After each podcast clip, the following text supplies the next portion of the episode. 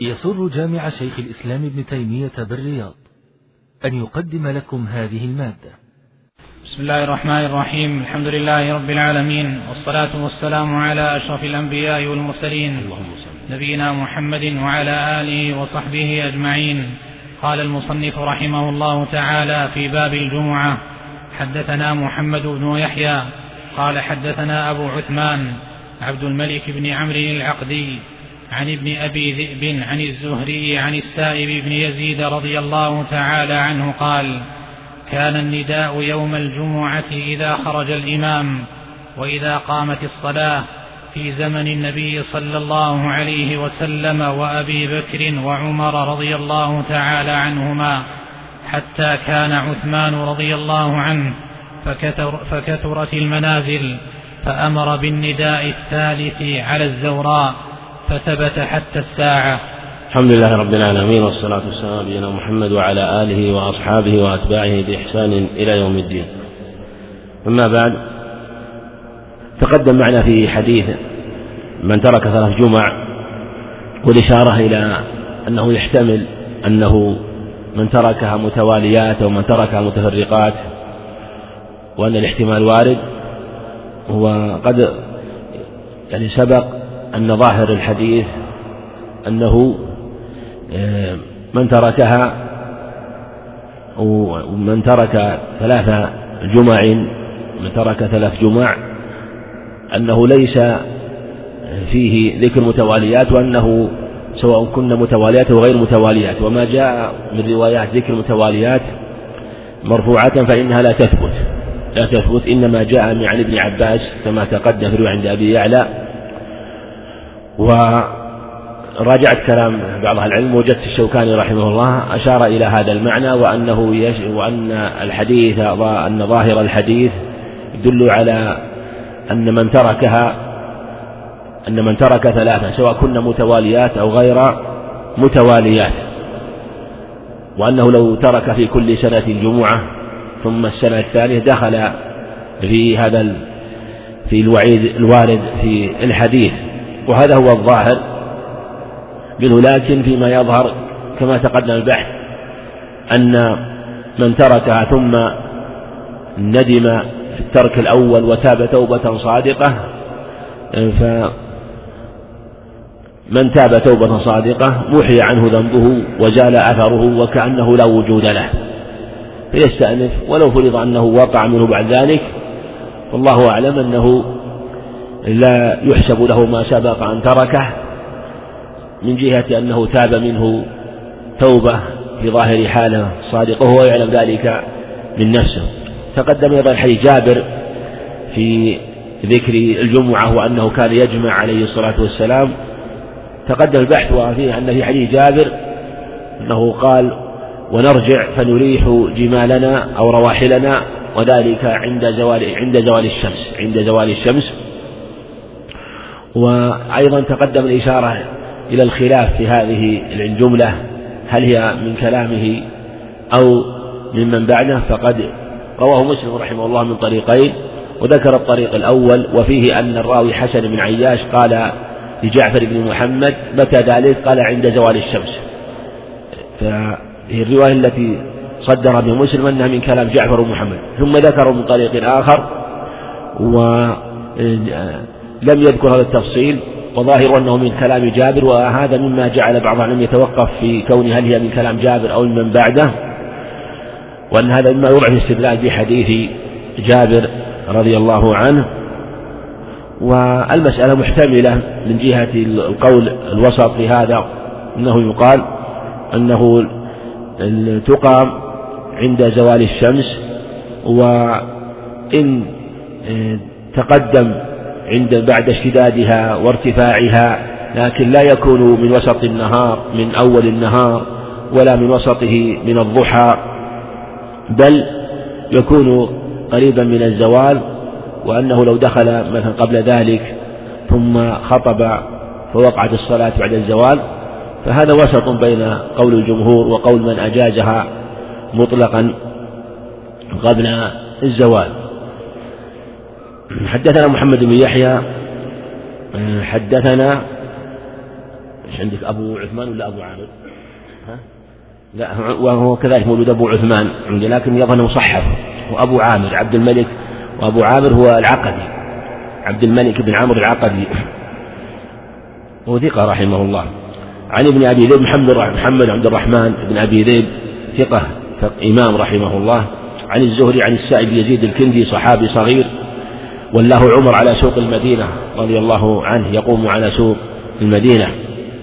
توفي سنة 91 للهجرة. قال كان النداء يوم الجمعة إذا خرج الإمام وإذا قامت الصلاة في زمن وإذا قامت الصلاة في زمن النبي صلى الله عليه وسلم وأبي بكر وعمر. يعني كان النداء يوم الجمعة في عهده عليه الصلاة والسلام عند خروجه.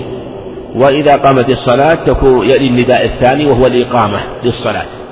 فكان النداء الأول الأذان عند خروجه وجلوسه عليه الصلاة والسلام على المنبر. ثم بعد ذلك النداء الثاني للصلاة في زمن النبي صلى الله عليه وسلم وأبي بكر وعمر رضي الله عنهما.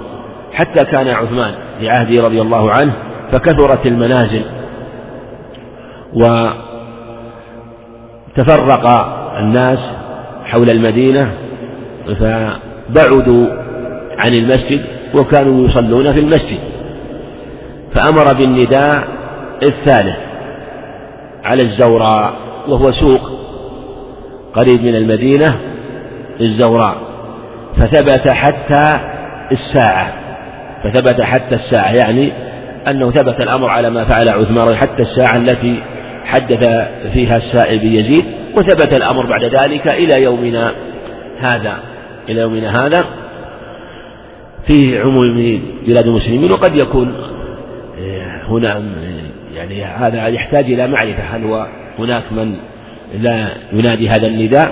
لكن استقر الأمر على ما فعل عثمان رضي الله عنه. هذا الحديث رواه البخاري. ورواه أبو داود من طريق ابن إسحاق رحمه الله وفيه كان النداء بين يدي الإمام بين يدي الإمام في عهد النبي صلى الله عليه وسلم.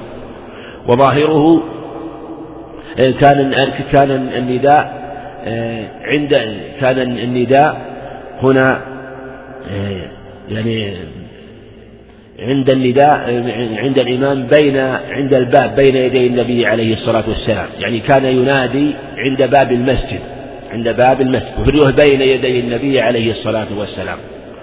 وذلك أن للمسجد باب مقابل المصلى عليه السلام مقابل المنبر إلى الجهة الثانية جهة الشمال شمال المسجد مسجد عليه الصلاة والسلام.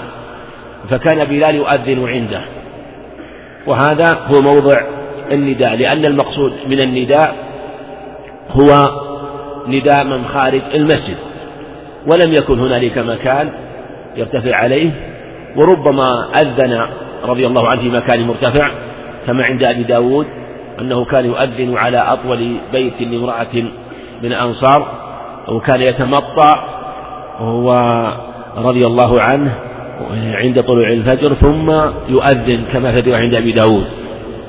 لكن هذا يوم يوم الجمعة كان عند باب المسجد المقابل للمنبر. وقوله بين يدي الإمام هذا لا ينافي. كل ما كان كل ما كان أمام شخص فهو بين يديه. ولو كان بعيدا ولو كان بعيدا. وعلى هذا يكون الأذان في عهده عليه الصلاة والسلام على على هذه الصفة. وفي عهد عثمان رضي الله عنه زاد النداء الأول زاد النداء الأول. ثم النداء الثاني آه الذي آه يكون عند دخول الخطيب. والنداء الثالث هو الإقامة. واستقر الأمر على هذا الفعل إلى يومنا هذا. وهذا الذي فعله عثمان رضي الله عنه الخليفة الراشد اتفق عليه المسلمون بعد ذلك. وسنة سنها رضي الله عنه. وأقره الصحابة في زمانه. وهذا أمر أمر ثبت به ثبت بفعل عثمان وبموافقة الصحابة رضي الله عنهم له. وقد تجرأ بعض الناس وقال إن هذا الأمر ليس مشروعا وفعله على خلاف ما فعل عليه الصلاة والسلام. وكل هذا عن الصواب معزل. وذلك أنه عليه الصلاة والسلام قال عليكم بسنتي وسنة الخلفاء الراشدين المهديين بعدي. وعثمان رضي الله عنه الخليفة الراشد الثالث رضي الله عنه. فعل هذا وأخذ المسلمون بما فعل رضي الله عنه. وقد يجادل مجادل أو يقع على كلام لابن حزم رحمه الله في شيء من هذا ويقول إن هذا الحديث ليس المراد به أن نأخذ بما سنوه إنما سنوه مما كان أحيوه مما كان في عهده عليه الصلاة والسلام. وهذا ليس مرادا. وقال هل نأخذ بسنتهم كلهم؟ فإن أخذنا بسنتهم كلهم تناقضنا لأنهم ربما اختلفوا. وهل نتركها جميعا؟ وهذا لا شك أنه يعني إيراد لا يصح. وذلك أنه عليه الصلاة قال عليكم بسنتي وسنة الخلفاء الراشدين. وأضاف السنة إلى الخلفاء الراشدين. وما سنه الخلفاء الراشدون إما أن يكونوا أن يكون سنوه جميعا وتوافقوا عليه.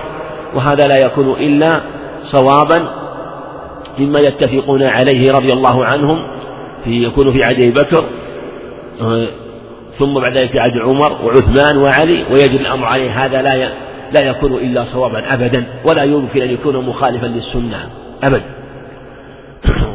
وهذا لو أجريته على أي مسألة فإنك تجد الأمر كذلك ولا يوجد مسألة يتفقون عليها وتكون على خلاف السنة. بل إما أن يكون أن يكون أمرا اجتهدوا فيه وأخذوا به بما دلت عليه الأدلة ومع الأدلة فكان سنة من سنتهم أو أن يكون ما سنوه قاله بعضهم أو أحدهم ووافقه غيره عليه ولم يخالفوه وهذا أيضا من السنة والعلماء علماء الأصول جمهورهم أنه إذا قال إذا قال الواحد من الصحابة قولا ولم يعلم أنه مخالف فإنه حجة عند أهل العلم. فكيف إذا كان هذا مما قاله الخلفاء الراشدون أو قاله بعضهم ولم يذكر له مخالف أما ما وقع من المسألة يختلفون فيها يقول فلان كذا منهم يقول الصحابي كذا ويقول آخر الصحابي كذا فهذا لا شك ليس بعضهم حجة على بعض ليس بعضهم حجة على بعض. فما قاله أي شخص مهما كان من الصحابة أو من بعدهم فإذا كان في مسألة اجتهادية ثم بعد ذلك ثم خالفه غيره في المسألة ولم يكن عندنا دليل فليس الأخذ بهذا بهذا أولى من هذا. فلا يكون مما سنوه ولا يكون من سنته لأن ما سنوه إما ما تواردوا عليه واجتمعوا عليه جميعا أو قاله بعضهم فسكتوا ولم يخالفوا ليكون إقرارا منهم لهذا. وعلى هذا ما وقع من أحدهم في مسألة مما وهذه وهذا شيء آخر. دلت السنة على خلاف خلافه فإنه لا يتبع بل تبين له السنة تبين له السنة وإذا بلغتهم السنة فإنهم يرجعون إليها رضي الله عنهم. ولهذا اشتهر عن ابن عمر وعن ابن عباس قال ابن عباس قال ابن عباس أراكم ستهلك أراهم سيهلكون.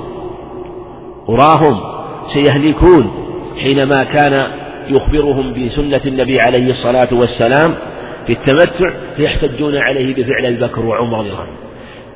فيقول فيبين لهم إنهم لم يكونوا أرادوا ذلك ولم يكونوا أرادوا ما قلتم وإن فعلهم موافق لهدي عليه السلام وكذلك ابن عمر حينما كان يقول في التمتع فيقول إن أباك كان ينهى عنها.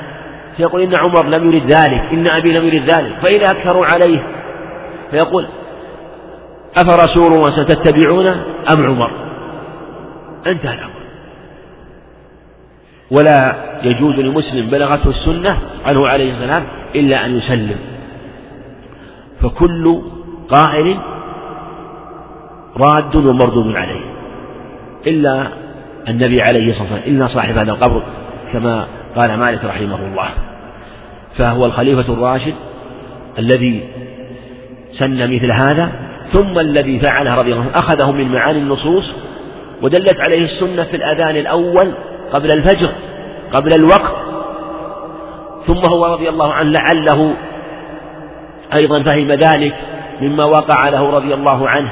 حينما آه، جاء إلى المسجد وعمر يخطب رضي الله عنه وكأنه رضي الله عنه آه، حصل له بعض السهو عن الجمعة ثم بادر وتوضأ وجاء إلى المسجد وعمر يخطب رضي الله عنه. فرأى أن الأذان عند دخول الخطيب يوم الجمعة قد لا ينتبه له بعض الناس إلا بعدما يؤذن. فيذهب ويتهيأ ثم تفوته الخطبة أو يفوته بعضها. والأذان للتنبيه ويكون قبل ذلك. وكانوا في عهده عليه الصلاة والسلام يبادرون إلى يجتمعون عنده وهم قريبون منه في المسجد عليه الصلاة والسلام. وكانوا آه، فكان مثل هذا الأمر ليس وهذا السبب ليس موجودا. فلما كان في عهد رضي الله عنه وكان أيضا في عهد أبي بكر وعمر كذلك لأن الصحابة لم يكونوا يتفرقون ولم يحصل توسع في المدينة. لما كان في عهده وتوسع الناس وكثرت المباني وكثر من يأتي إلى المدينة وحصل من ينشغل ببعض أموره بالسوق ونحوه فرأى رضي الله عنه أن يكون النداء عند السوق حتى يسمع الناس ذلك. فهو اجتهد في موضعه في موضع الأذان وفي وقته وأن يكون قبل دخول قبل دخول الخطيب بوقت يمكن أن يتهيأ الناس فيه.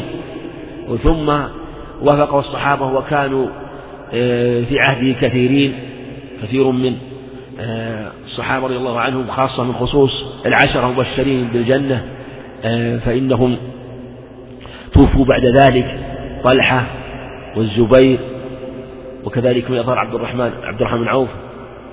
يعني فهو توفي سنة خمس وثلاثين خمس وثلاثين وهم قريب من هذا السن آه، رضي الله عنه فكانوا موجودين. كذلك سعد بن أبي وقاص وجمع من الصحابة رضي الله عنهم فأقروه على ذلك ووافقوه فرضي الله عنه ورحمه. نعم. أيضا في هذا آه، أيضا إشارة إلى أنهم كانوا يصلون في المسجد في مسجد النبي عليه الصلاة والسلام. يصلون في مسجده عليه الصلاة والسلام ولم يكونوا يصلون في مساجد أخرى بل كان يجمعهم مسجده عليه الصلاة والسلام. وهذا هو الواجب أن يجتمع الناس في مسجد واحد إذا أمكن ولا يزاد على مسجد إلا عند الحاجة كل بلد لا يحتاج إلى مسجد إلا إلا ينزل واحد يكتفى به. إن احتيج إلى ثاني يزاد ثاني وثالث وهكذا. وهذا وسط بين ثلاثة أقوال. من منع إقامة مسجد آخر في البلد ولو كثر الناس. ومن أجازه وجاز الجمعة في كل مسجد. كما قاله آه، كثير من المتأخرين كالشوكاني وجماعة فقال يجوز أن تقام الجمعة في مساجد الجماعات. ويلزم عليهم أن تقام في المصليات وأن تقام في كل مكان. يلزمهم هذا. وهذا قول ضعيف. مخالف لهديه عليه الصلاة والسلام في إقامة الجمعة وكانوا ينتابونها ويأتون إليها من العوالي في مسجده عليه الصلاة والسلام فلها شروط ولها فرائض خاصة ليست كغيرها. فلهذا عند الحاجة تقام في أكثر المسجد وإذا لم يحتج لا يزاد على ذلك. فيتقيد بالشروط بما كان الأمر على عليه في عهده عليه الصلاة والسلام. وأيضا مما يدل على ذلك أن الصحابة يعني يدل على هذا فيما يظهر أن الصحابة رضي الله عنهم سألوا حينما اتسعت البلاد صاروا يكتبون إلى عمر هل نقيم الجمعة؟ فصح عن علي رضي الله عنه لا تشريق إلا في مصر أو جامع. وإن كان هذا القول مرجوح وأن تقام المساجد الجمعة كما سيأتي في القرى والهجر التي يستقر فيها أهلها صيفا وشتاء.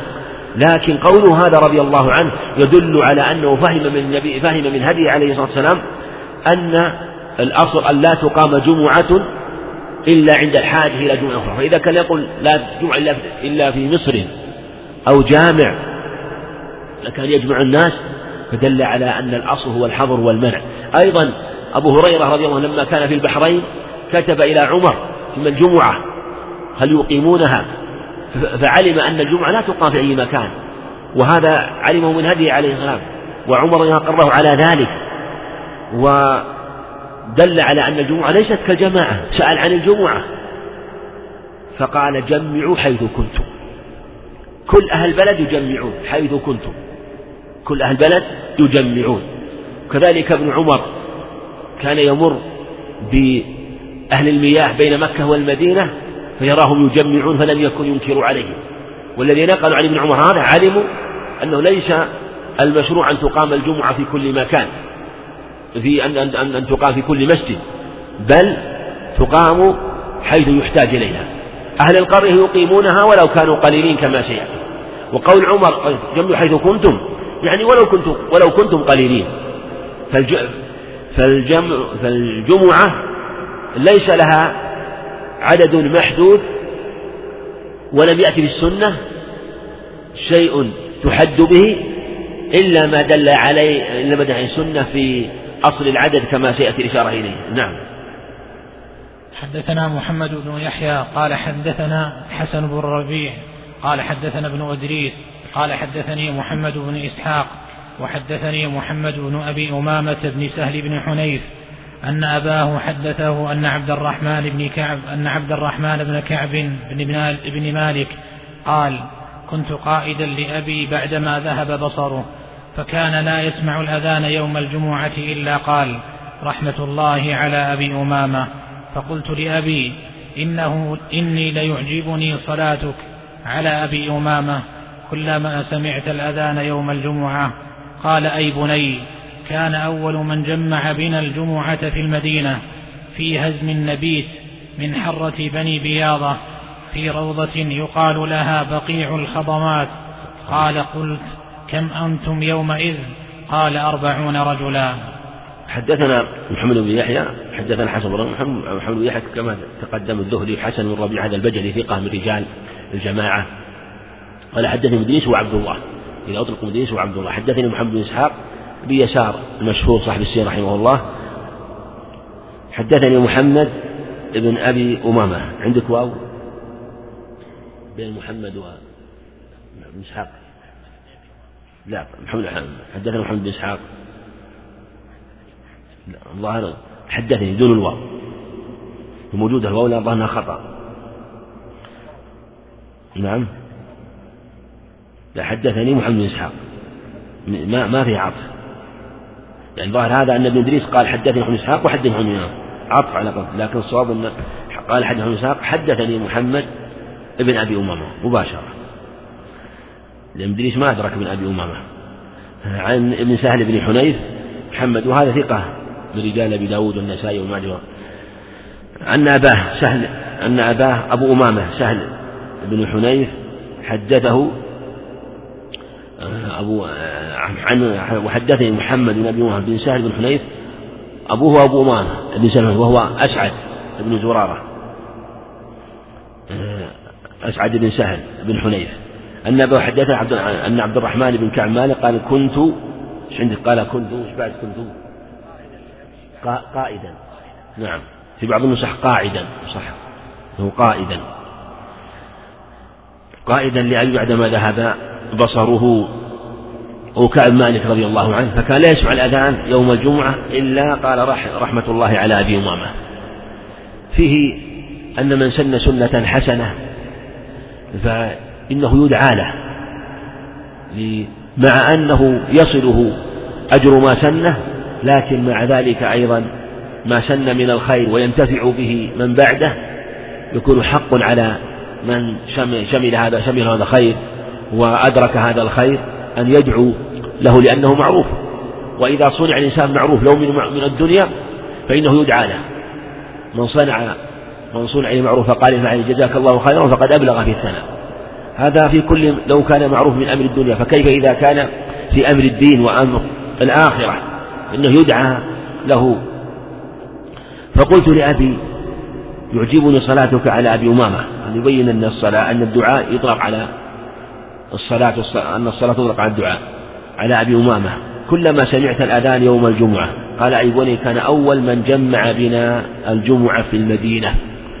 وهذا يبين أن الجمعة لم تكن جمعت في مكة وأنه عليه الصلاة والسلام لم يكن جمع في مكة. وهذا يحتمل والله أعلم أمور. أولا أن الجمعة لم تكن شرعت في مكة إنما شرعت في المدينة. وأن النبي عليه الصلاة والسلام كتب لهم أن جمعوا بالمدينة لما هاجر بعض أصحابه رضي الله عنه. وهذا رواه الطبراني من حديث ابن عباس أنه عليه الصلاة والسلام كتب لهم أن يجمعوا في المدينة. ويحتمل أيضا أنها شرعت بمكة. شرعت بمكة وهو عليه الصلاة والسلام لم يتمكن أن يجمع في مكة. مكة. ثم لما هاجر بعض أصحابه أمرهم عليه الصلاة والسلام أن يجمعوا في مكة. ويحتمل أيضا على أصل قاله بعض أهل العلم أن وهذا وصفه أصل جيد أن الجمعة شعار والشعار لابد أن يظهر. والنبي عليه الصلاة والسلام كان في مكة وكانت الصولة وكانت القوة للكفار وكانوا يؤذون وكان النبي عليه الصلاة والسلام وأصحابه يؤذون فلم يكن الدين ظاهرا ولم يمكن إظهار الشعائر. ولهذا لم يقمها عليه الصلاة والسلام لفوات المقصود من حصول الشعيرة العظيمة بإقامتها ولذا رأى جمهور العلماء أنه حيث لا يظهر شعار الجمعة فإنها لا تقام. فلا تقام الجمعة في السفر لأنه لا شعار فيها ولا تقام الجمعة في السجن لأنه لا شعار فيها. وهذا أصل جيد قد يعتمد في عدم مشروعية الجمعة في بعض هذه الأماكن التي لا يظهر فيها الشعار في السجون والأسرى سواء كان في سجون المسلم في في في سجون التي يقيمها المسلمون أو أسرى المسلمين في بلاد الكفار. ولأن ولأن لهم وصفا آخر أيضا وهو كونهم متغربين عن بلاد أهل الإسلام. ومن كان متوطنا في بلاد الكفار من كان متوطنا في بلاد الكفار يحتمل يفرق بين ما إذا كان في بلاد حرب وبين ما إذا كان في في بلد سلم. في بلد سلم. من كان مستقرا في بلاد الكفار وهي بلد سلم فالشعار ظاهر. هذا يبين لنا أن أصل الشعار وإظهار هذه الشعيرة أمر واضح بين يعني من جهة الأدلة. ولهذا أقامها الصحابة رضي الله عنهم لما مباشرة لما هاجروا مع أنه جاء في خبر من طريق ابن سيرين مرسل أنهم أقاموها باجتهاد منهم وأنهم قالوا إن اليهود يجتمعون يوما والنصارى يجتمعون فلنجعل لنا يوما. فجعلوا يوم العروبة وسماه الجمعة وسماه في الجاهلية يوم العروبة لكن هذا مرسل. هذا مرسل فإن ثبت فإن ثبت فالذي يظهر والله أعلم أن اليوم أن هذا الخبر من جهة تعيين اليوم لا من جهة مشروعية إقامة الجمعة. فهم فالنبي عليه الصلاة والسلام أمرهم بإقامة الجمعة وهم عينوا هذا اليوم وأقرهم عليه الصلاة والسلام على إقامته في هذا اليوم. إن ثبت هذا الخبر المرسل في هزم النبيت هزم هو المنخفض والنبيت أبو حي من اليمن يقال له النبيت نسب إليه. هذا الهزم. من حرة بني بياض. الحرة هي الأرض التي فيها حجارة سود. بني بياضة بطن من أنصار. في روضة يقال له نقيع الخاضمات يعني مكان يستنقع فيه الماء وفيه دلالة على أن الجمعة لا يشترط لها المسجد. وهذا قول جماهير أهل العلم. فلو أن أهل بلد ليس عندهم مسجد فلهم أن يقيموا الجمعة في الصحراء. الجمعة في الصحراء ولو لم يكن هناك بنيان. إن كان هناك بنيان يعني لأجل أن يجتمعوا فيه ولأجل أن يتقوا مثلا من الحر والبرد ونحو ذلك كان حسن. وإلا فالجمعة تقام. ولذا تقام الشعائر العظيمة كالعيدين والإستسقاء. تقام في الصحراء في المصلى. فالجمعة كذلك من باب أولى لكن لما كانت الجمعة تتكرر وكان يشق البروز للصحراء في كل جمعة كانت إقامتها في المساجد في المسجد أولى لمصالح وأمور تكون لأهل البلد وهذا واضح. أما العيد فإنه لا يتكرر في العام إلا مرتين آه، فلا مشقة في البروز وما لما فيه من المصالح الظاهرة فكان إقامة المصلى أولى إلا حيث يحتاج إلى المساجد. قال قلت كم كم أنتم يومئذ؟ قال أربعون رجلا. قال أربعون رجلا. وهذا العدد اتفق. أولا هذا الخبر رواه أبو داود وهنا من هو من طريق ابن إسحاق. أيضا كذلك عند أبي داود. وأبو داود ومحمد بن إسحاق مدلس لكنه صرح هنا. أيضا وصرح عند الدار قطني والبيهقي أيضا من طريق عن محمد بن أبي أمامة وهو عند أبي داود معنعن لكن آه، المدلس إذا روى من طريقين ف وصرح بأحدهما وكان كلا الطريقين عن شخص واحد فكلا الإسنادين يكون حسنا. هذا من جهة أنه صرح وعلم وعلم من التصريح في الطريق الآخر أن الراوي تارة ذكره مصرحا وتارة ذكره معنعنا وفيه أنه قال أنهم أربعون رجلا أربعون رجلا. وهذا العدد وقع اتفاقا. وأخذ به الإمام أحمد رحمه الله على المشهور والشافعي رحمة الله عليه. وقالوا إنه لا بد أن تكون الجمعة من شروطها أن يحضر أن يحضرها أربعون. وأن تكون يعني ذكروا أن تكون في قرية يستوطنها أهلها ولا يضعنون عنها وأن يكونوا ببناء يبنونه ببناء يبنونه سواء كان من قصب وغيره. وذكروا شروطا أخرى و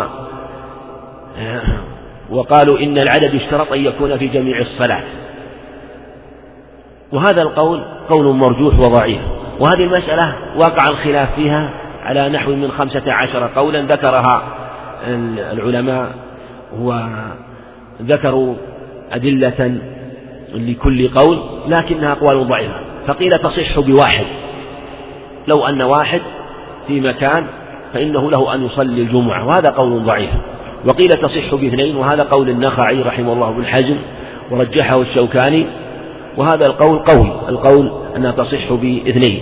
وذلك أنه ثبت أن الجمعة لا بد أن يكون لها أن وقع الإجماع أنه لا بد يعني إلا ما شذ أنه لا بد أن تكون جماعة فيها ولم يصح عندنا في اشتراط الجماعة عدد وأقل الجماعة اثنان فقيل اثنين. وقيل ثلاثة وهذا قول أبو يوسف والأوزاعي ومحمد بن الحسن واختاره تقي الدين. وهذا القول آه، أيضا قول جيد ورجحوه واستدلوا له بأدلة. استدلوا به بأدلة. وقال تعالى يا أيها الذين آمنوا إذا نودي الصلاة من يوم الجمعة. قالوا هذا نداء لجمع لجمع وهم وقيل إن الجمع هنا ثلاثة فأكثر. وأيضا رشحوا هذا بقوله عليه الصلاة والسلام في حديث أبي الدرداء عند أبي داود ما من ثلاثة في قرية ولا بدو لا تقام فيهم جماعة إلا استحوذ عليهم الشيطان. أيضا في حديث أبي سعيد الخدري إذا كانوا ثلاثة أنه عليه أمر إذا كانوا ثلاثة أن يتقدمهم أحدهم. وهذا أمر عام لكل ثلاثة لكل ثلاثة. ويشمل كل ثلاثة سواء كانوا سواء كان في الجمعة والجماعة. والاستدلال بالعموم من الأدلة هذا مسلك يسلكه جمع من أهل العلم ويسلكه البخاري رحمه الله في صحيحه بمعنى أنه يستدل بالعم بالإطلاق بإطلاق النصوص. فمن أراد أن يخص هذا التقدم بالجماعة دون الجمعة يقال عليه الدليل. بل قد تكون الجمعة أبلغ في الأمر لأنها آكل فكل جماعة يكون الاجتماع عليها أقوى أو ألزم فهي أولى بالدخول أن يتقدمهم أحدهم. والثلاثة قد يكونون إن كانوا في برية يجب أن يتق... إذا كانوا برية يتقدمهم أحدهم ويصلون جماعة هذا هو الواجب لا يتفرقون. ومن باب أولى أنهم إذا كانوا في بلد أن يتقدمهم أحدهم ولا يتفرقون. وعلى هذا إذا كان يوم الجمعة فالجمعة له وصف خاص فلا تصلى ظهر والجمعة غير الظهر وأحكامه غير أحكام الظهر فلا نقول يتقدمهم أحدهم ويصلي بهم أربعا في يوم الجمعة والنبي عليه لم يقل إلا لم يستثني يوم الجمعة من غيره وسن الصلوات عليه الصلاة والسلام وبينها وجعل في الصلوات خمسا في اليوم والليلة وفي يوم الجمعة في في هذا الوقت صلاة الجمعة بالصفات الخاصة. وهذا أيضا يتفق مع ما جاء عنه عليه الصلاة والسلام أنه جاء إلى المدينة وأهل المدينة ومن حولها قرى وهجر متفرقة أهلها. ونزلت هذه الآيات والله عز وجل يقول يا أيها الذين قلتم الصلاة إذا نودي للصلاة من يوم الجمعة. وهذا كما أنه خطاب لأهل المدينة خطاب لكل قوم يجتمعون في مكان وفي بلد. خرج منه من كانوا يتنقلون إما في سفر أو أهل البادية الذين ينتقلون آه، في الصيف والشتاء فالصيف في مكان والشتاء في مكان. هؤلاء خرجوا من جهة الأدلة دلت على أن الجمعة لا يقيمها هؤلاء. فما سوى ذلك يبقى على الأصل. وقيل أربعة وهذا قول الأحناف رحمة الله عليهم. وقيل سبعة وقيل تسعة وقيل عشرون بل قبل ذلك قيل أحد اثنى عشر سيأتينا في حديث في حديث جابر وقيل ثلاثة عشر يعني مع الإمام اثنى عشر مع الإمام وقيل عشرون وقيل ثلاثون وقيل أربعون وقيل واحد وأربعون وقيل خمسون وقيل ثمانون و وقيل جمع كثير بلا عدد وهذا قول المالكية وهذا هو القول الخامس عشر. لكن كلها أقوال ضعيفة وكثير منها لا دليل عليه. إنما جاءت أدلة ضعيفة في ذكر الأربعين من جهة الإسناد ومن جهة المعنى كما في هذا الحديث وجاءت أدلة في ذكر الأربعة وهي لا تصح. وأقرب الأقوال أنه إما اثنان أو ثلاثة وثلاثة هي الأقرب كما تقدم في حديث سعيد الخدري وفي حديث أبي الدرداء وما جاء من المعنى في هذا. وأنهم يجمعون آه، إذا إذا كانوا لا يضعنون عنه صيفا ولا شتاء. نعم.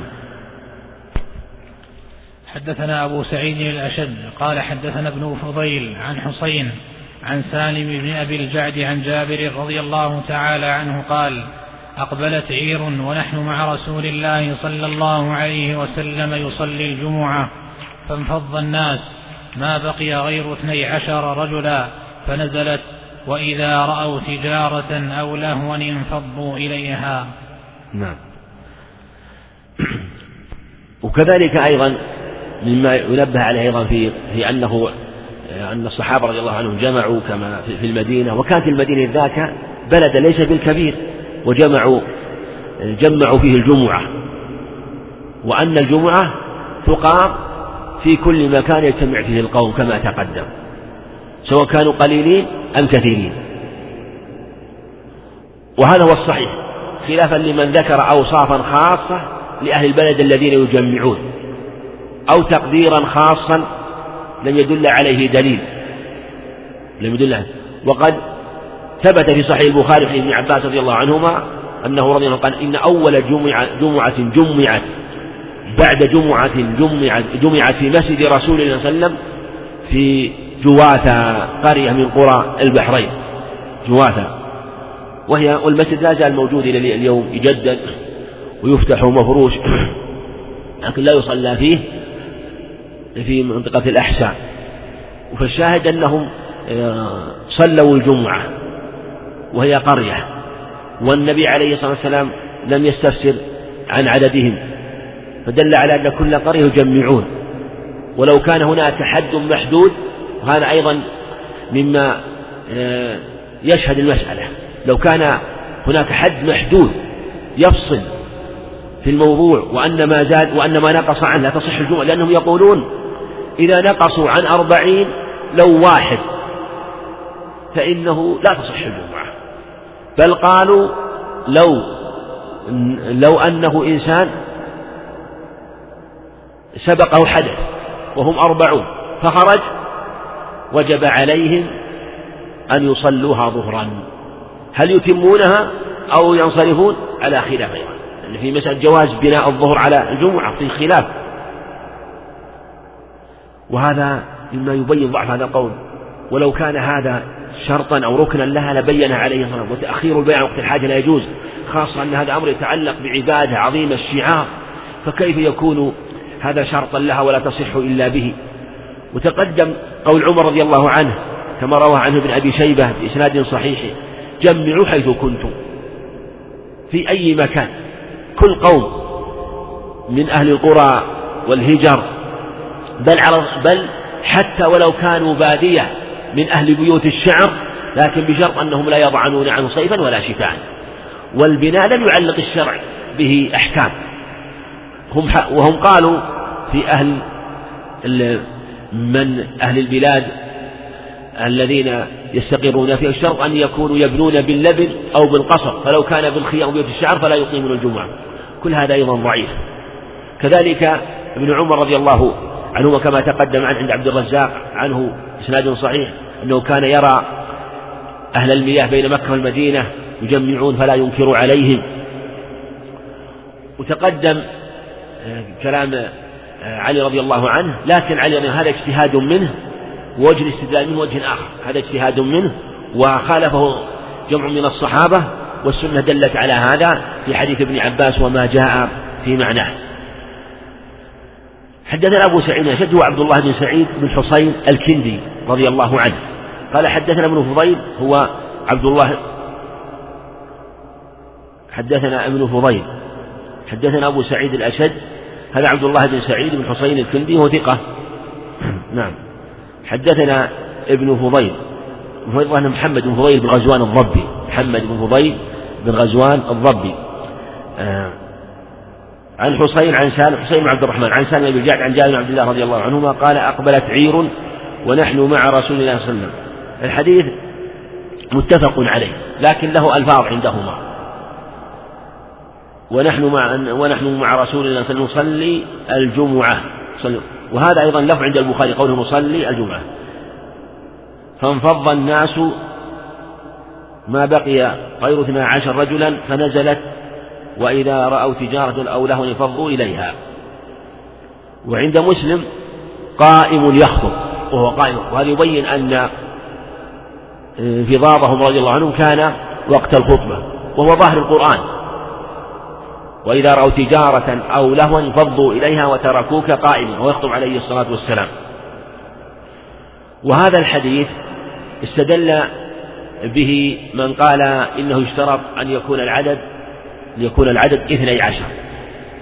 وهذا قول ضعيف جدا. وذلك أن اتفق أن أنه فضوا فلم يبقى إلا اثنا عشر. مثل ما اتفق أنه جمع يوم أنه جمع بهم رضي الله عنه. أبو أمامة وكانوا وكان عددهم أربعين رجلا. وهذا وقع اتفاقا لا قصدا. هذا مثل في الحق وهذا الاستدلال في لجمهور الفقهاء في مسألة الأربعين وهو عند الإمام أحمد الشافعي مثل استدلال الجمهور بأن من من أقام أربعا صلى أربعا. من أقام أربعا صلى أربعا. واستدلوا بأنه عليه الصلاة والسلام أقام بمكة أربعا. أقام مكة أربعا لأنه قدم يوم الأحد إلى مكة وخرج منها يوم التروية يوم الخميس يوم الخميس. وهذا الحق كله وقع اتفاق. لو كان هذا العدد مقصود أو هذا الحد مقصود لبين عليه الصلاة والسلام ورد هذا القول وبيان ضعفه آه، من وجوه كثيرة لكن يظهر أنه مثل هذا وأنه وقع قصدا لا اتفاقا هذا واضح بلا إشكال. كذلك أيضا لما لم يبق معه إلا اثنا عشر رجل عليه الصلاة والسلام وهو أحد الأقوال في هذه المسألة ومنهم من قال ثلاثة عشر لأن النبي عليه الصلاة والسلام الثالث عشر بهم. ومنهم من نظر إلى العدد الذي بقي فقال آه، أن يكون شرطه أن يكون عددهم اثني عشر رجلا. وهذا كما تقدم كله ضعيف. أيضا استدل به من قال إن الخطبة آه، ليست بشرط لها ليست بشرط لها. وهذا أيضا فيه نظر أيضا من جهة أن الخطبة ثبت وجوبها. بفعله عليه الصلاة والسلام قال صلوا كما رأيتموني أصلي وأن الخطبة كما قال العلماء قائم مقام ركعتين وهذا يحتمل هذا الدليل يحتمل احتمالات عدة أنه يعني إما أن تكون في ذلك الوقت آه، يعني آه، إما أنهم رجعوا رجعوا ولهذا آه، ظاهر القرآن أن هذا الفعل الذي وقع منهم رضي الله حينما رأوا ذلك العير وخفي عليهم هذا الحكم فلما تبين لهم الأمر رجعوا رضي الله عنهم وذلك أنه إذا حصل الرجوع وسماع الخطبة آه، كمل المقصود بسماع الخطبة وحضورها مع الصلاة. والقاعدة أن الدليل إذا ورد عليه احتمال بطل به الاستدلال. مع أن هناك قول حسن وجماعة من أهل العلم أن الخطبة ليست واجبة لكن خلاف قول جماهير أهل العلم ويأتي إليه إن شاء الله. نعم. حدثنا ابن المقرئ ومحمود بن آدم قال حدثنا سفيان عن عمرو عن جابر رضي الله تعالى عنه قال دخل رجل يوم الجمعة ورسول الله صلى الله عليه وسلم يخطب. قال صليت. قال لا. قال قم فصل ركعتين. نعم. حدثنا ابن مقرة تقدم مرارا وهو محمد عبد الله بن يزيد المقرة ومحمود بن آدم والمروزي قال حد قال جميعا. حدثنا سفيان بن عيينة آه، عن عمر. سفيان عن عمر من هو عمر هذا؟ عمرو بن دينار نعم. عن جابر بن عبد الله رضي الله عن جابر رضي الله عنه قال دخل رجل يوم الجمعة. جاء في رواية مسلم أنه سليك الغطفاني سماه سليك الغطفاني. ورسول الله صلى الله عليه وسلم يخطب. قال صليت قال قال فصلي ركعتين. صلي ركعتين. عند مسلم وتجوز فيهما. وفي لفظ عنده إذا دخل أحدكم المسجد الذي يخطب فليصلي ركعتين وليتجوز فيهما. يتجوز فيهما. هذا الحديث نص في أن من دخل المسجد يوم الجمعة والإمام يخطب فإنه يصلي ركعتين. هذا نص. من قوله عليه الصلاة والسلام قم فصلي ركعتين. وكذلك في اللفظ الآخر في العموم إذا دخل أحدكم المسجد وليخطب فليصلي ركعتين وليتجوز فيهما يعني يخفف فيهما حتى يحصل المقصود. وإن كان الذي يصلي قد يسمع آه، فهو ليس مثل من تفرغ لها ولم ينشغل بصلاة ولا بغيرها. خالف في هذا جمع من أهل العلم وقالوا إن من دخل والإمام يخطب فإنه لا يصلي تحية المسجد ويجلس. وقالوا واستدلوا بقوله تعالى وإذا قرئ القرآن فاستمعوا له وأنصتوا. وإذا قرئ القرآن فاستمعوا له وأنصتوا. واستدلوا بقوله عليه الصلاة والسلام من قال لصاحب أنصت فقد لغى. قد صاحبك أنصت يوم الجمعة فقد لغوت وكذلك استدلوا بما سيأتي حين بعد إجلس فقد آذيت. إجلس فقد آذيت. واستدلوا أيضا بحديث ابن عمر عند الطبراني إذا دخل الإمام يوم الجمعة فلا سلام ولا كلام حتى يفرغ من الصلاة. وكل الأدلة هذه استدلال بها فيه نظر. أما قوله سبحانه وتعالى وإذا قرئ القرآن فالخطبة ليست قرآن وليست داخلة في عموم الآية ولو فرض أنه دخلت فيها فإنها مستثناة بالنص نص. ولا يمكن يقال إن الخطبة داخلة في هذا. أما قوله عليه الصلاة والسلام إذا قلت لصاحبك يوم اسكت أو أنصت. فقد لغوت أو قال لغيت. فهذا في مخاطبة غيره. والمصلي لا يخاطب غيره. الإنسان إذا صلى لا يخاطب غيره. إنما يقرأ القرآن وليس فيه خطاب غيره. وكذلك قوله عليه الصلاة والسلام اجلس. هذا سيأتي الإشارة إليه في الحديث اللي بعده. في وبيانه في حديث عبد الله بن بسر أما حديث ابن عمر إذا خرج الإمام فلا سلام ولا كلام أو فلا فلا صلاة ولا كلام حتى يخرج الإمام هو حديث ضعيف بل هو باطل طريق رجل قال أيوب النهيك وهو متروك الرواية. فلا يجوز الاستدلال بمثل هذا الخبر. ثم نقول كيف تعارض؟ كيف تعارض النصوص؟ الواضحة البينة بأدلة في الحقيقة لا دلالة فيها. فالذي يردها يبين أنها لا دلالة إنما أن يتعلق بها يتعلق بالشبهة ويحاول أن يستنبط معنى يبطل منه النص وهذا لا يجوز. فلا يجوز أن يستنبط من النصوص معاني تبطل معاني نصوص أخرى. وهذه طريقة ضعيفة بل طريقة باطلة. يعني حينما ترى استنباط فيه تكلف أو ليس فيه ظهور ويكون الذي يقابله دليل واضح بين فاعلم أن هذا القول ضعيف جدا.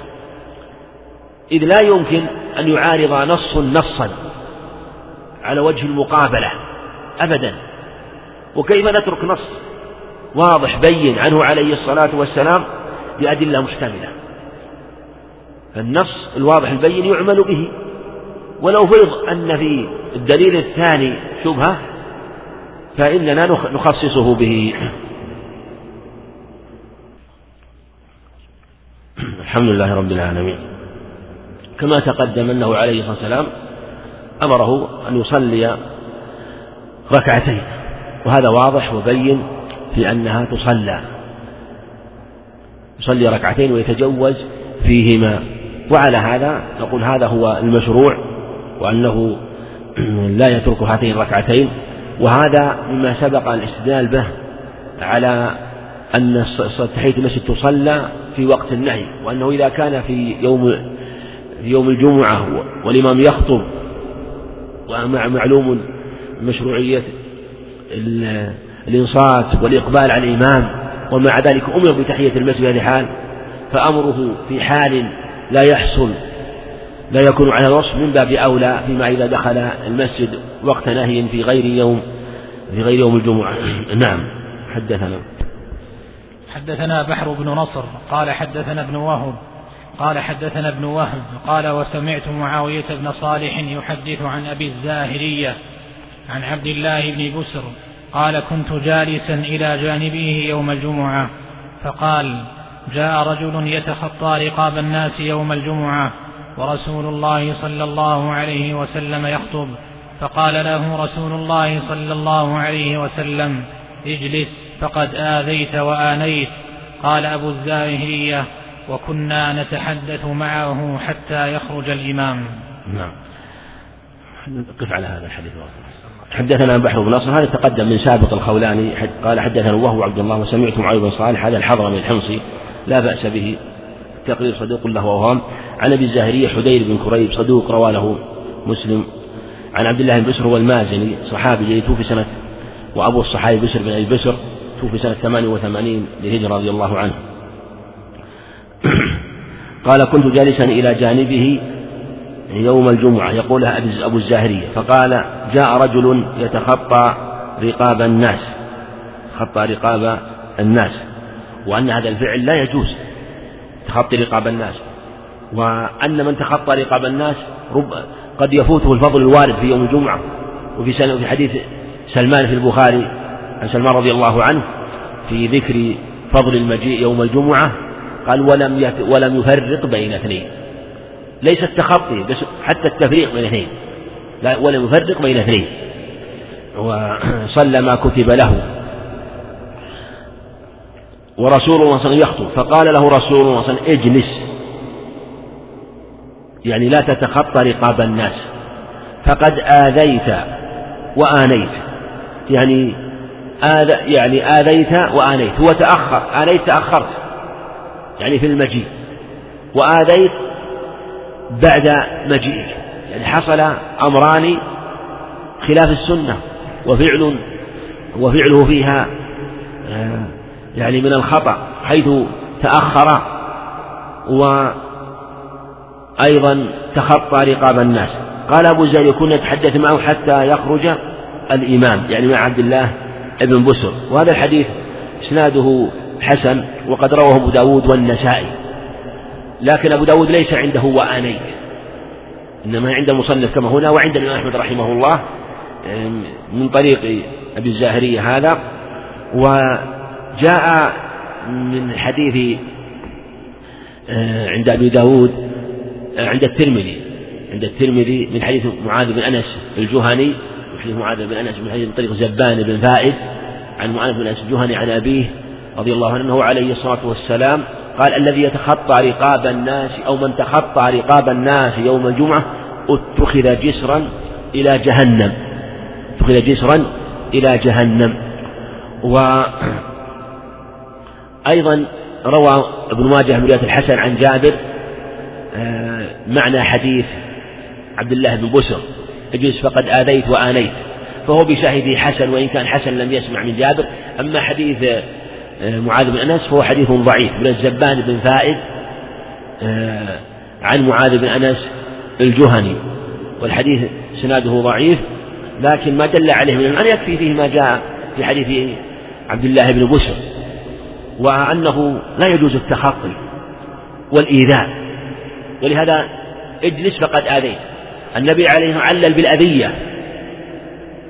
وهذا يبين أنه كما لا يجوز التخطي يوم الجمعة كذلك لا يجوز التخطي في غير يوم الجمعة في أي في المجالس والمجامع. يعني في مجالس الناس في مجامع العلم.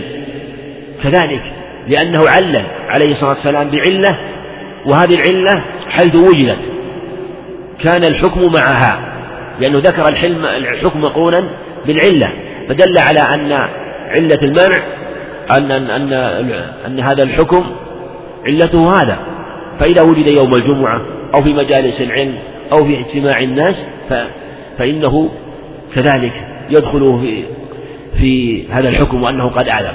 إلا من تخطى لفرجة أمامه قد فرط من أمامه في سدها.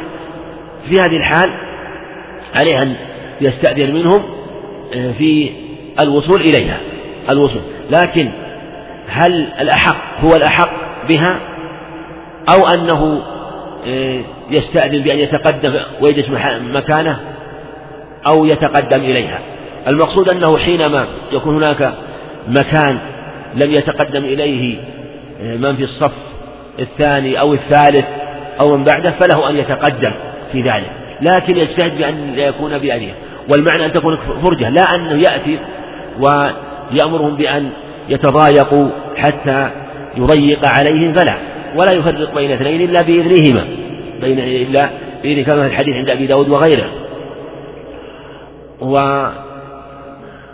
إلا من احتاج مثل إنسان كان في الصف الأول واحتاج ولم يكن خروجه مع الباب اللي أمام واحتاج إلى أن يخرج لوضوء والحدث هذا مستثنى. وثبت عنه عليه الصلاة والسلام في حديث عقبة بن الحارث أنه يوم يوم الجمعة قام يشق الصفوف قد تذكرت تبرا شيئا من تبر عندنا فكرهت أن يحبسني فأمرت بقسمته.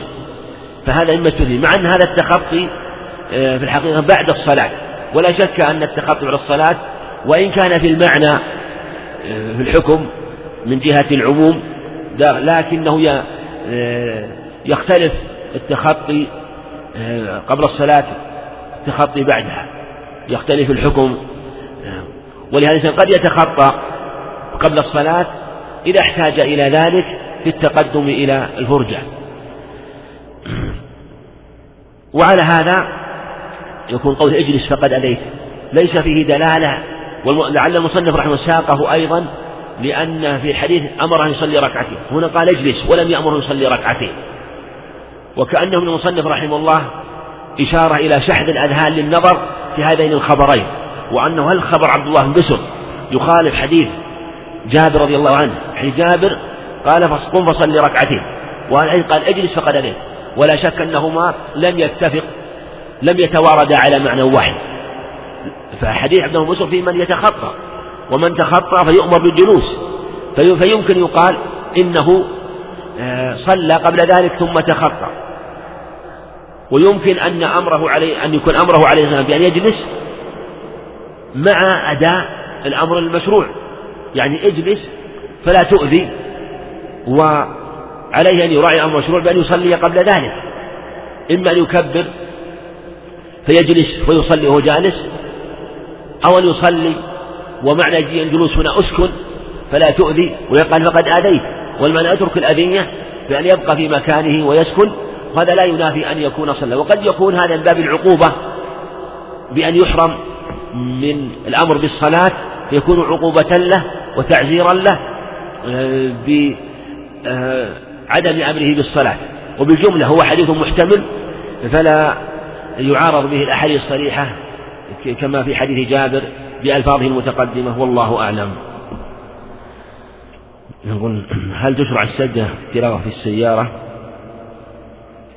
إذا كان لا يترتب على السجدة انشغال مثل لكن ينبغي أن يكون سجوده آه، إن كان مثلا يترتب على سجدة انشغال بأن لا يرى طريقة هذا لا يجوز بل يقف إما أن يقف ويسجد أو يكون مثلا يعني الطريق واقف فيسجد أو أنه يسجد على أمامه وتكون آه، عيناه إلى أمام فلا بأس بذلك فلا بأس من أن ينظر أمامه بأن يسجد عليه. والنبي عليه الصلاة والسلام ثبت في حديث آه، في حديث سهل بن حنظلية عند أبي داود صحيح أنه صلى وجعل آه، ينظر في الشعب عليه الصلاة والسلام. وحديث ابن عباس كان يلتفت يمينا وشمالا وليلوي عنقه يعني عند الحاجة. فإذا ثبت هذا في الصلاة فالسجدة من باب أولى التي لا يشترط لها الطهارة. السلام عليكم ورحمة الله وبركاته. أحبك في قال حبك الله الذي يحبك ويجعلني إياكم متحابين فيه والمجالسين فيه وإخواننا السامعين والحاضرين مني وكرمه. نعلم أنه من السنة كثرة الصلاة على النبي عليه الصلاة والجمعة. هل يجوز أن أكثر من الصلاة؟ والسلام عليه في السجود بعد الذكر الواجب؟ بعد التشهد الأخير. الله أعلم. ما أدري عن هذه المسألة. هذه محتملة الله أعلم. الصلاة عليه في السجود. هذه وين؟ يعني التزمها بعض العلم وقال إنه الأمر بالصلاة عليه مع مقرون بالدعاء وأنه صلى عليه. لكن لا أنا لم يعني لم أقف على شيء من الأحاديث أنه جاء عنه عليه الصلاة والسلام. الصلاة عليه أثناء السجود. محتمل يقال هذا في النافلة التي يطيل فيها. أما في صلاة الفرض فالله أعلم. فالذي جاء الصلاة عليه عليه الصلاة والسلام في التشهد في التشهد الأخير. وفي حديث فضالة بن عبيد وحديث عبد الله بن مسعود أنه عليه قال عجل هذا. ثم قال إذا دعا أحدكم قال إذا دعا أحدكم. فليبدأ بحمد الله والثناء عليه ثم ليصلي على النبي صلى الله عليه وسلم ثم ليدعو ثم ليدعو. وهذا الذي يظهر والله أعلم أنه يحصل مرة واحدة. يعني معنى أنه يثني عليه سبحانه وتعالى ثم لأنه قال ثم ليدعو والدعاء الذي جاء فيه النصوص في حديث مسعود آه، جاءت آه، في حديث مسعود في التشهد ثم يتخيل المسألة ما شاء ثم يتخيل المسألة التي أعجبه إليه أحبه إليه فليدعو به. هذا جاء في التشهد. أما في مسألة السجود فالله أعلم تحتاج إلى مزيد عناية. السلام عليكم. وعليكم السلام ورحمة الله وبركاته. أين يضع المصلي يديه بعد الرفع من الركوع؟ يضع يضع يديه يضع يديه على صدره أو عند صدره اليمنى على الشمال. هذا هو اللي ثبت في حديث سهل بن حنيف في حديث نعم سهل بن حنيف. كان الرجل وكان الناس يؤمرون أن يضع يده اليمنى على اليسرى إذا قام في الصلاة. قول إذا قام يشمل القيام قبل الركوع والقيام بعد الركوع. وفي حديث رفاعة بن رافع حتى رجع كل عضو إلى مكانه واستقر كل عضو. وجاء هذا في الحديث الذي آه، أمره عليه الصلاة والسلام حينما في الحديث الذي أساء في صلاته فيرجع كل عضو إلى مكانه. في السجود هل السنة استنصاق الكعب أم التفرج والتجافي؟ لا منافاة يعني يلصق الكعب بالكعب إذا أمكن ذلك إذا أمكن ذلك. وكما في حديث النعمان بشير وحديث أنس وما جاء معناه. إذا كان لو كان رجل في قرية ومعه ابن واحد وعدة نساء من أزواجه وبناته فهل يصح أن يصلي بهم الجمعة؟ جمهور أهل العلم أهل العلم أنها لا تصلى الجمعة إذا كانوا اثنين إذا كانوا اثنين لا بد أن يكونوا ثلاثة لا بد أن يكونوا ثلاثة. إذا جامع الرجل إذا جاء الإنسان امرأته يوم الجمعة ثم أراد أن يغتسل يوم الجمعة هل يكفيه غسل جماعة أو عليه يغتسل الجنابة؟ ثم اليوم الجمعة لا يكفيه غسل واحد يكفيه غسل واحد. الحديث أبي هريرة من اغتسل غسل الجنابة ثم رأح فكأنما قرب بدنه. هل يجوز أن ينوي صوم النافلة بعد صلاة الظهر إذا لم يأكل قبل طلوع الفجر؟ من الساعة الثانية. نعم لا بأس بذلك. بل يصح أن ينوي ما لم تقارن نيته غروب الشمس ولو قبل غروب الشمس بلحظة. لا بأس بذلك. لو أن إنسان يعني لم يأكل شيئا. ثم قبل غروب الشمس بدقائق نوى الصوم. صح صومه لكن هل تنسحب نيته على ما مضى ويكون أجره أجر من صام آه، أجر من صام اليوم كامل أو يؤجر من حين النية؟ على قولين أهل العلم. والذي يظهر والله أعلم أنه يؤجر أجر من نوى من أول النهار لكن ليس أجره مثل أجر من نوى من أول النهار. مثل ما نقول من نوى الخير في حديث كبشة الأنماري فهو بنيته فهما في الأجر سواء. فلو أن إنسان ينفق المال ينفق المال يصل به رحمه ويتقي في ربه وآخر يقول يا آتاه الله علما ومالا فهو يتقي في ربه ويصل في رحمه ويعلم لله في حقه. فهو بأفضل المنازل. وآخر يقول يا ليت لي مثل ما أوتي فلان قال عليه فهو بنيته فهما في الأجر سواء. فهذا إذا كان مجرد النية التي لن يلحقها عمل ولم يتبعها عمل تلحقه بالعامل فمن باب أولى من نوى وعمل. لو أن إنسان رأى إنسان يصوم النفل قال ما أنت ماذا تقول قال أصوم النفل. قال أنا إذا أنا سوف أصوم النفل. ولم يقل لنا. نقول فهو بنيته فهما في الأجر سواء. بل هو أولى فيما يظهر والله أعلم لأنه نوى وعمل. لكننا نقول هما في الأجر سواء في أصل النية لا في لا, في تفصيلها. لا في تفصيلها في أصل النية. معنى أنه يأخذ أصل حسنة. مثل ما نقول من صلى من صلى مع الجماعة فلان يصلي الجماعة.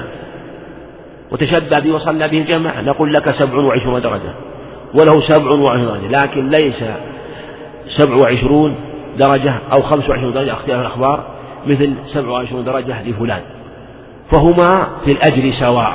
لكن في أصله أما في ما قام في نفس مضاعفة الأجر وما يتعلق بالقلب والنية هذا أمر إلى الله عز وجل. وهذا هو الأقرب وأن النية تنعطف على ما سبق ويكون أجره من أجر من صنعونه ويدل عليه قوله عليه الصلاة والسلام من أدرك ركعة من الصلاة فقد أدرك الصلاة. ركعة من الصلاة فقد أدرك الصلاة. وأحاديث في في هذا الباب في من جاء فإنه يدخل مع الجماعة ويصلي مع الإمام. هل يجوز الكلام والإمام يخطب إذا كان هناك مسافة هل يجوز الكلام والإمام يخطب؟ إذا كان هناك مسافة بعيدة من الخطيب أو قريبة. لا فرق. الجمع بين القريب والبعيد جمع بين أمر مفترق. فرق القريب الذي يسمع فهذا يجب عليه أن يسمع يجب عليه أن ينصت. النبي عليه الصلاة والسلام يقول فإذا صلى جاء واستمع وأنصت وجلس فيه مكان يتمكن فيه من الاستماع. له كفلان من الأجر. ومن دنا ولم ينصت في مكان يستمكن فيه الاستماع له كفلان من الوزر. له كفلان من الوزر. ومن جاء يوم الجمعة يعني ولم يؤذي ولم يلغو وجلس في مكان لا يستمكن فيه من استماع ولم يستمع له كفل من الأجر واحد. وعلى هذا نقول هذا في حديث علي عند أبي داود. على هذا نقول إن من كان بعيد من كان بعيدا فإن كان يسمع فإنه يجب عليه الاستماع يجب عليه الاستماع. وإن كان لا يسمع أبدا وتحدث على وجه لا يؤذي غيره لا يؤذي غيره فهذا لا بأس به.